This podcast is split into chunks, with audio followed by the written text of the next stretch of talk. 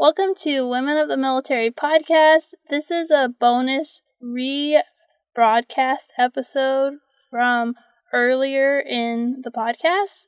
You may or may not know that this summer my family moved from Virginia to California, and as the Girl's Guide to the Military series has gone on, I worked really hard to keep episodes coming out, and I have been trying to get ready for the next set of interviews to come out. And I also didn't feel the Girl's Guide to the Military series was quite finished, and I wanted to re-add these episodes for the next two weeks into the series. So these are two bonus episodes that are already on the podcast but being rebroadcast so that they can all be in one place. So the first episode is all about military branches, and I wanted to dive a little deeper and talk about the different branches and how you can determine what branch is for you. I think each branch in the military has their own unique personality, and even though a lot of jobs overlap, the exact work you will be doing for different career fields is slightly different. So it's important that you do your research and don't think that all branches are the same, and figure out what the right branch is for you. So this is something that I talk a lot about in my book, and it's something that I wanted to re-cover this week. So I really hope you enjoy this rebroadcast of episode eighty-two, What Branch of the Military is Right for You. This week, I'm answering a question that I got from one of my listeners who asked me, what branch of the military should I join? I wasn't really sure how to answer this question because my initial reaction is always go Air Force, but I wanted to get a feel of what the different branches were and how to help get advice to answer this question. So I went to LinkedIn, and I'm going to tell you what I found out in this week's episode. So let's get started. You are listening to the Women of the Military Podcast, where we share the stories of female service members and how the military touched their lives. I'm your host, military veteran, military spouse, and mom, Amanda Huffman. My goal is to find the heart of the story and uncover issues women face while serving in the military. If you want to be encouraged by the stories of military women and be inspired to change the world, keep tuned for this latest episode of Women of the Military. This week on the podcast, I'm answering a question I got from one of my listeners. What branch of the military should I join? In my research, I learned this is a multifaceted question, and there are a number of factors to consider when picking the right branch for you. I decided the best way to start this episode would be to share a story from my experience when I was in R O T C. So let's get started.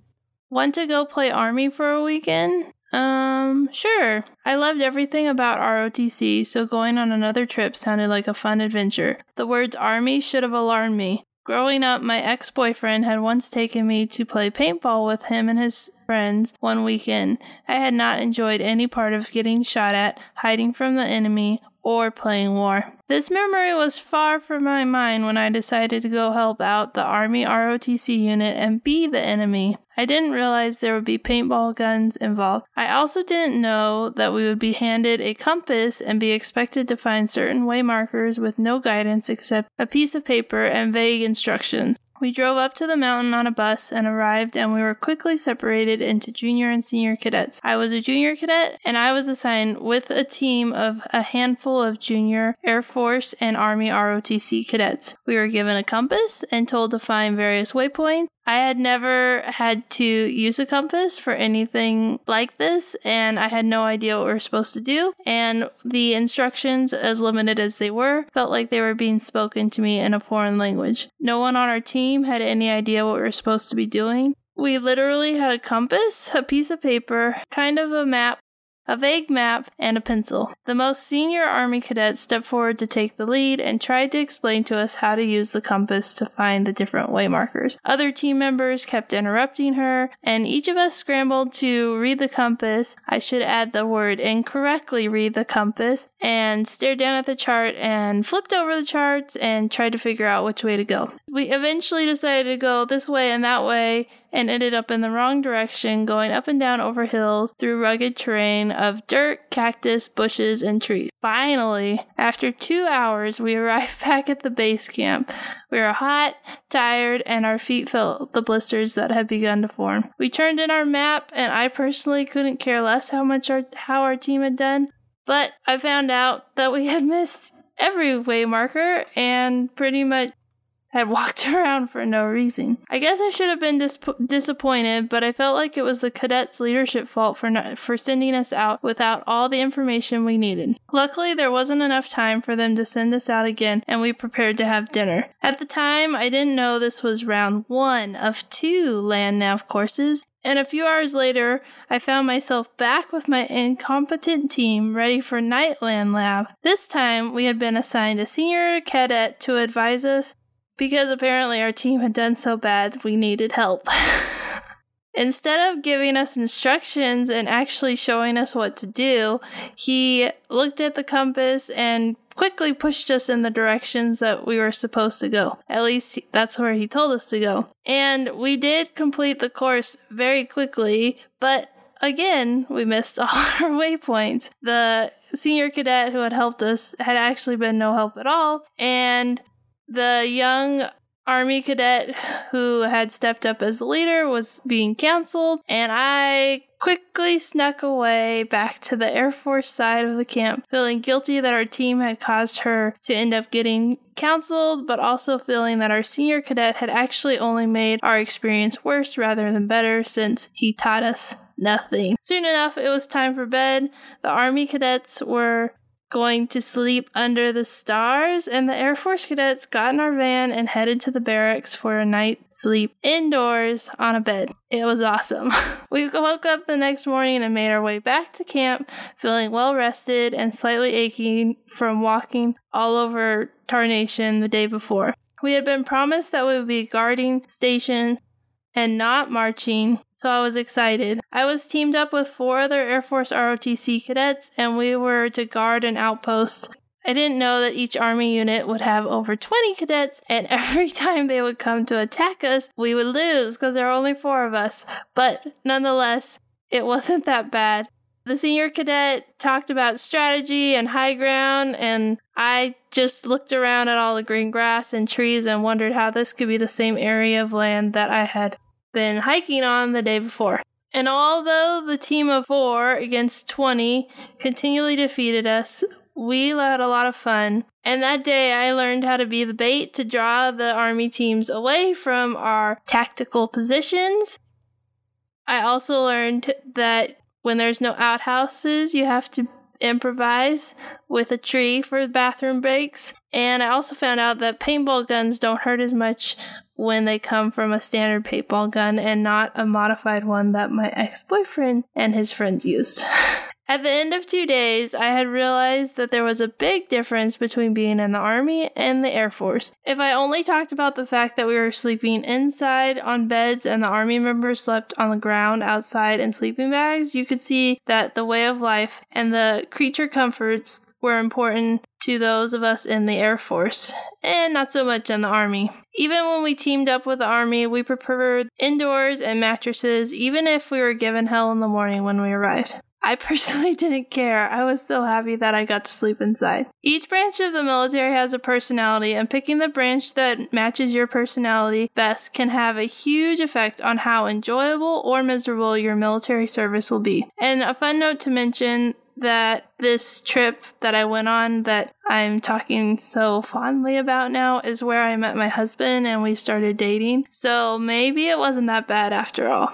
So when you decide that you're going to join the military, it's a big decision on its own, but it isn't the only decision you have to make. There's lots of decisions. There are six different branches of the military that you can serve in: the Air Force, the Army, the Coast Guard, the Navy, the Marine Corps, and the newest branch, the Space Force. Each branch has its own culture and mission, and making sure to pick the right one that fits you best is an important step when joining the military. You also need to consider if you would like to serve on active duty, in the National Guard, or the Reserves. There is no one right answer, but there is a best choice for you. The best branch for you needs to meet your goals, your aspirations, and not just be focusing on the perks of one branch over the other, because there are pros and cons to all of them. Depending on why you are joining and what you are looking for will help you determine which branch and which way you should serve in the military. So I'm going to give a quick breakdown of the different branches.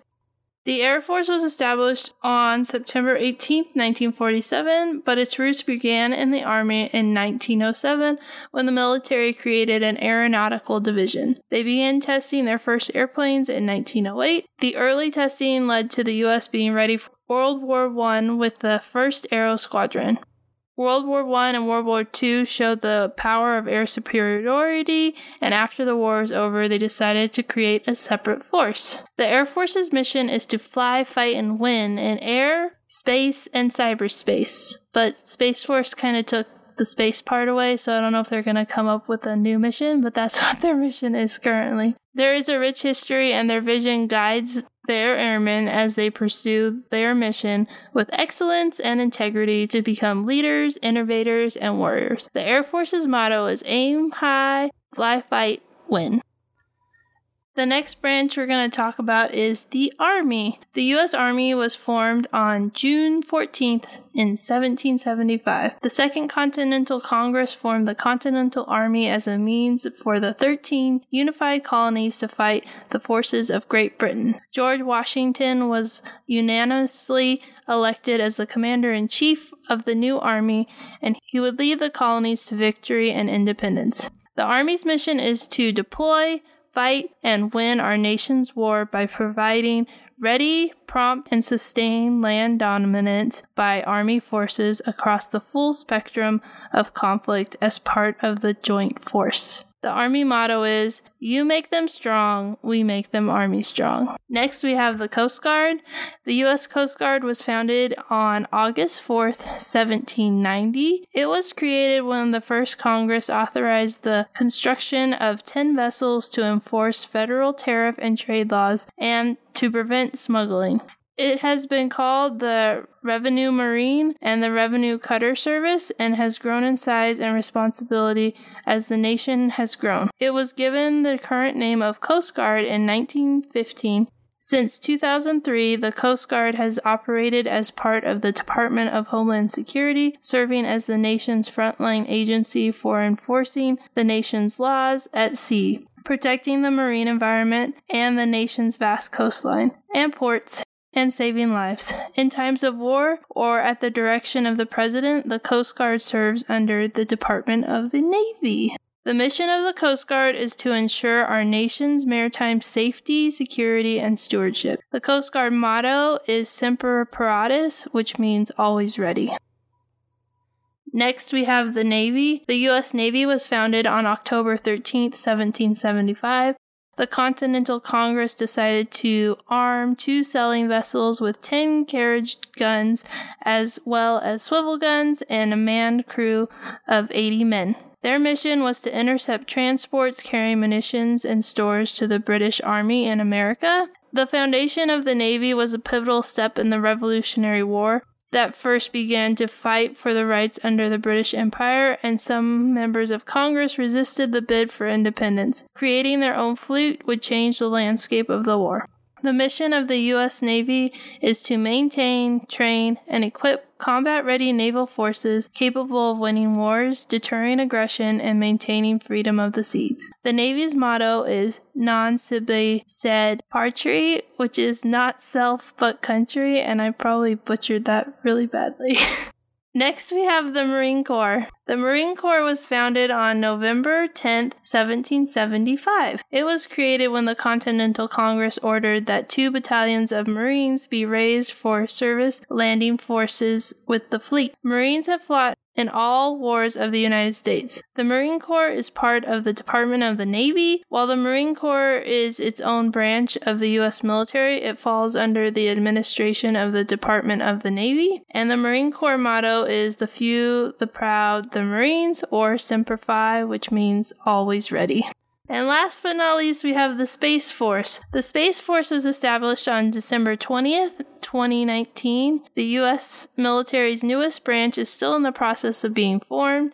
The Space Force falls under the administration of the Department of the Air Force, the same way the Marine Corps falls under the Department of the Navy. Its history comes from when, in nineteen eighty-two, the U S Air Force created the Air Force Space Command. Cold War-era space operations focused on missile warning, launch operations, satellite control, space for surveillance, and command and control. In two thousand five, Air Force Space Command gained the responsibility of cyberspace, but this responsibility was transferred to the Air Force Air Combat Command in twenty eighteen, allowing Space Command to focus on maintaining space superiority and outpacing our adversaries in the space domain. There are still a lot of unknowns as this new branch forms, but as more details come out, this branch might be worth considering as it's on the edge of a new frontier, shall we say, and it's kind of an exciting time to consider joining the new branch as it stands up. So more information to come, but currently not available. So now that we have an overview of the branches, I have gone to the internet to get some advice from veterans to help answer this question, because I felt giving the one-sided view of an Air Force veteran who has limited experience of deploying with the Army, and you heard my story at the beginning, being with the Army for the, the weekend training. But I also wanted to get advice from other veterans who served in different branches. So I decided to go on LinkedIn and I asked people what advice they would give if they were talking to someone about joining the military. And I was really surprised because I expected it was going to be a military where we kind of like haze each other and pick on each other and say like, you should join this branch and this, you should join this one and this is why. But, and it started out this way because one of my friends who's in the Army said that you should join the Air Force. But then after that, the comments got really interesting and it was more about figuring out what the right branch is for you. Someone who's in one branch might tell you it's the best branch, but it's probably the best branch for them. And maybe the best branch for you is something different. So I love this quote from Heather Price. She said, "To me, it comes down to the culture. When you find your fit, it, you feel it in your bones, in your soul. You feel energized that the other branches simply don't. Nothing wrong with the others, of course, but you know when it's the right branch for you." So here's the advice that the people on LinkedIn, which was over five pages of notes when I copied down everything everyone had said, and, but they all had general themes. So I put them into four main themes, and the first thing that people said is to think about your future. You're joining the military and you're going to serve in the military, but it's not going to be forever. Even if you serve for twenty years, most military members after their twenty-year career get another career and they go to work. And many people who serve in the military serve four years, eight years, way less than twenty. So think about how the military can set up your career for the future. It doesn't have to, but it is always good to think about like making the right decision for what you want to do. I think that I kind of got stuck into a, I'm a civil engineer, so I should be a civil engineer, and I didn't even look at any other job in the military. And looking back, I should have looked at different jobs, because just because my degree was in civil engineering, that didn't mean that's what I had to do. It kind of made the most sense because I liked it, but I wish that I would have spent more time at the open houses that I went to and like talked to the different cadets or the different officers that I met and fi- found out what was available to me, because I kind of closed the door to everything and I didn't even look. So think about what you want to do in your future. What job really p- are you passionate about? What is something that you can take with you after you leave the military? One of the coolest jobs that I've learned about on the podcast is being a P A in public affairs. You could be an officer, you can be enlisted. Both facets of being an officer or being enlisted give you a wide range of experiences that you can use in the outside world. And there's so many things that you get to do in the public affairs career field that you can't do when you're young as a civilian, because the P A office only has a certain number of people, and so they give you a lot more responsibility than you might get if you were working at like a magazine or a newspaper company. That's like the one career field that if I... I didn't know that I was going to be doing podcasting when I left the military, but it just, I find those stories fascinating, and I think that there are so many opportunities of stuff that you can do while you're in the military. Even as a civil engineer in the Air Force, I, as a second lieutenant, was out looking at construction projects, and I was running a lot of stuff that I would never have gotten to do as an entry-level engineer. So you get a lot of responsibility and you get a lot of cool experiences when you're in the military. So think about what job you want to do in the military and what job you want to do after the military, and figure out if you can make them align and just go from there. Another piece of advice that I got was Ryan shared a story with me about how he wanted to join the Air Force and fly, but he wasn't able to fly with the Air Force, but he did get a pilot slot with the Army, so he decided to join the Army, and that was the right choice for him. Flying was more important than what branch he was in, so if he was able to get a pilot slot, then joining through the Army instead of the Air Force was the best option. Another thing is, not only do you have to decide if what branch you're going to join, you have to decide how you want to join. You can join as an officer, or you can enlist, and then you can join on active duty or National Guard or reserves. That's a whole nother episode that I'll do in the future talking about those different topics, but they are things that you need to consider and start thinking about, because they're, the recruiter might make you feel like there's one path to the military, but that's far from the truth. There's so many different paths and so many different ways forward. So make sure you, this next piece of advice I got from the people on LinkedIn was find a mentor. And I think that if you can talk to other people, use the podcast as a resource to hear the stories of women in different branches, different career fields, officer, enlisted. Everything is covered on the podcast except Space Force, because there's not very many people in there yet, but I'm working on that. But if you can find a mentor, and if you can't find a mentor, you can always email me at airman two mom at gmail dot com, and I can help find a mentor that can help answer your questions about different branches, different careers, anything that you're looking for that you need help with. Is I can help you get connected with the right people. So if, or if you have a question like the person who emailed me about the show, about what branch to join, if you ask me a question, that makes my job easier when coming up with topics for the podcast, because I can just answer your question and make it into an episode. So find a mentor, ask questions, and if you need help finding a mentor, you can always reach out to me. The next thing is to do your research.